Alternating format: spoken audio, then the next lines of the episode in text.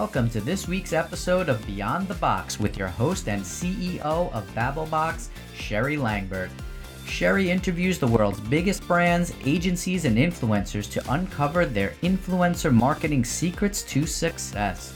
Go behind the scenes and learn how you can make influencer marketing part of your social media playbook. Subscribe to Beyond the Box at podcast.babblebox.com. Listen to all of your favorite episodes and follow us on Instagram for more influencer marketing inspiration. If you're like me, you know the cost of prescription glasses is a fortune. Several years ago, my whole life changed when I stumbled upon Zenni. It's a company who set out on a mission to make premium eyewear affordable and accessible to everyone. I'm here today with Deanna Dawson, who heads up their social media and content marketing efforts, and I'm super excited to get an insider's view into this company. Welcome, Deanna. Good morning. How are you? So excited to learn more about Zenni today. Oh, I'm so excited to talk about Zenni today. I understand you're celebrating a sweet 16. Happy birthday. Thank you. Does the company have, what are your plans to celebrate this milestone? well, we celebrated our 15th anniversary. We do every five. So 16, nothing exciting, but we're planning for next year, which is the year 2020. Mm-hmm. Obviously, very important in vision. So, we've got big plans for next year. So, I guess for me, you know, uh, being someone who wears eyeglasses and uh, since I was a little little girl, seven years old, knowing that I had to go to an optometrist and an ophthalmologist, how could you overcome, you know, the need for that specialty when you know delivering glasses online? Yeah, so you still need to go to your ophthalmologist for your uh, prescription. And what they do, what we have people do often, is they will upload their prescription, write it in, and then they can buy affordable glasses with us, sunglasses. A lot of times, people's insurance will cover that first pair.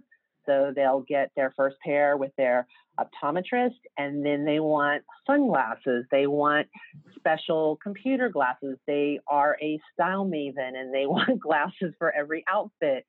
So we go hand in hand with your ophthalmologist and your optometrist. And tell me a little bit more like, you know, I know even when I was younger and my prescription was so bad, glasses way back when were four or five, six hundred dollars because I, yeah. you know, how how what are your price points for these glasses? They start at six ninety five. That is a simple prescription included. The average person checks out with a pair of prescription glasses for forty dollars.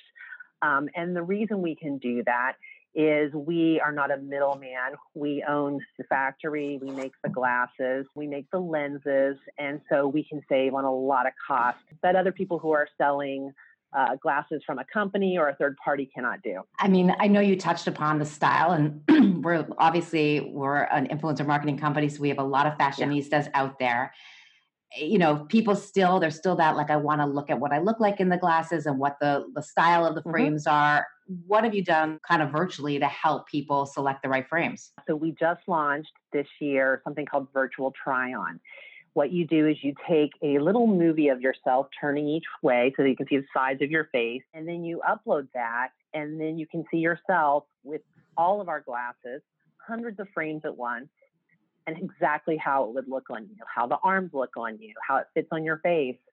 And that's something you can't even do if you go into a brick and mortar retailer. Mm-hmm. You'll try on a pair, you'll ask somebody how it looks, you'll look in the mirror, then you try on another pair, then you go back.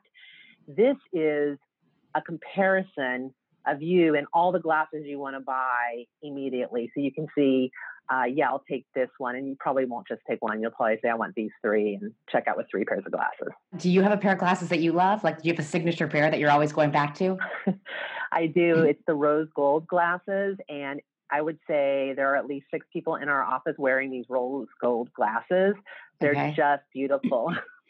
yeah, I think I just bought a pair of like a big pair of black like like frames and I love them. So oh, I good. I stumbled upon um, your festival and pride collections. So they're yeah. very colorful. They're very they're they have amazing statement. Can you tell us about those d- designs and collections? How did they come about? Who styled them? Festival is a trend collection for us. We put out the latest trends for festival, for fall, for spring. Our merchandisers do a lot of research into what's trending, um, what people are wearing on the street, especially with festival. It's not just what designers are putting out; it's what millennials are gravitating towards. So that's how we come up with those styles. For Pride, we put out three pairs of rainbow glasses. Um, and we had no idea how they were going to do. We donated uh, 30% of the proceeds to um, It Gets Better, an organization we really believe in. And they, so it was our best selling pair of glasses last year. The thing about Pride glasses is they're so unique looking that not only did they sell well, but they're so photographic. Uh, you know, you want to take a photo of yourself in these glasses. And so it's always good to have products that people really want other people to see them. And it's like when Starbucks comes out with that unicorn frappuccino, everybody wants to take a picture holding that. And so, right. you know, it's great when you get that product that everybody wants to take a photograph of. Yeah, I think that might be on my list of next to order, but also there was floral ones that I loved as well. yeah. So I guess you know I know like kind of your your your history. You worked at Snapfish. How you know mm-hmm. for those of you who don't know, Snapfish is like a photo editing kind of collaborative tool um, to create storybooks. How did that experience like help you to get to this position at Zenni where you head up social and content marketing? Uh, I was at Snapfish for so long. I was there prior to social media, and I headed up our intro into social media. So obviously, a lot changed. Snapfish was interesting. I saw the building of the opportunity. And then when we were growing, really great year over year. And then I saw the decline of the industry. So it was there, I was there through the whole thing. And I think one of the things I can see a lot of mistakes made, but there was a time when people were really buying on discount. And when you do that, when you train customers to buy on discount, it's really hard. You have to keep that up. Uh, with Zenni, we're an everyday low price. And I think consumers right now are more interested in quality products at a really fair price versus deep discounting. The sustainability is much greater when you can do something like that. So I'm really excited to be part of a growing business now. No, it's definitely a good place to be. You've been there for how many years? Two years now. And so, in terms of social, or what was some of the first things that you did to move the needle for the brand? Yeah, when I got here, one of the things I realized about their social was they were using the same content in all their channels. So they would use the same on Instagram, Facebook, Twitter. I think they were doing Snapchat at the time. And really, very different content does well on different channels. If at the end of the year I look at our very best performing content, you will see they differ greatly depending on whether it's Twitter, Facebook, or Instagram. So right away, I diversified the content. But the other thing I did was we had amazing user generated content coming in and we weren't taking advantage of that. So the very first thing I wanted to do was to have our users become our amplifiers. And so I started a group of brand advocates that uh, has continued to grow. And what's the hashtag? Just got my Zennies? Yeah, we also have Zenista tag for those who are very close to the brand great. That's great. How would you say, I mean, just in terms of like Instagram differing from Twitter, differing from Facebook? I mean, obviously Instagram's very visual. Do you still mm-hmm. see Twitter as a good channel or, you know? The only reason I see Twitter as a good channel is that we have sports relationships. So we are the jersey sponsor of the Bulls, and we just signed the 49ers as the official eyewear. Our sports content does not do well on Instagram or Facebook. It does amazingly well on Twitter. So the fact that we have such a diverse uh, marketing plan, that's why Twitter works for us. Yeah, no, I could see that because Twitter is really good with real time. So if it's sports and it's real time, then that's where it's going to flourish. Exactly.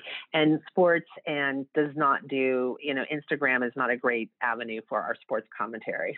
Are there any specific criteria you look at? Like, obviously, not when you're talking about athletes, but when you're looking at micro, macro, nano influencers, like what do you look at in terms of selecting and identifying influencers? Well, first they have to really wear glasses, so that narrows down my field. Oh. Um, I want authentic influencers who understand the pain of glasses or the joy of glasses fashion. And then recently, I've moved. I've been doing influencers for probably six years now. I gravitate towards influencers who have something else of interest.